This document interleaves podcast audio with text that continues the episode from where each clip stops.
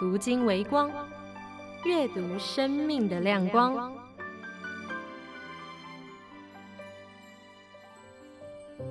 罗马书第十二章第十一节：殷勤不可懒惰，要心里火热，常常服侍主。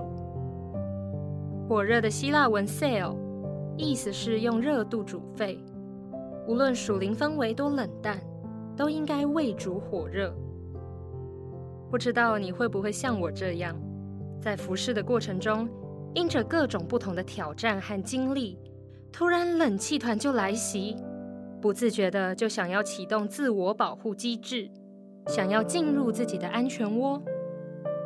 每当这种时候，想要去爱人、关心人，好像失去动力。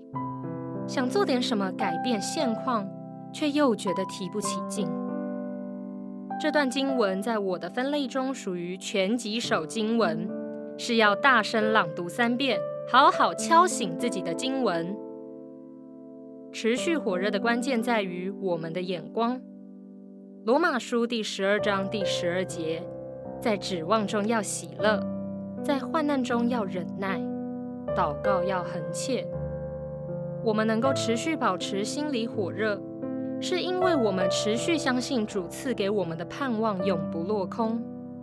当面对到环境有许多的困难，似乎要浇熄我们里面的火热时，我们要做的就是定睛在主所赐的盼望上，而不是去看眼前的患难。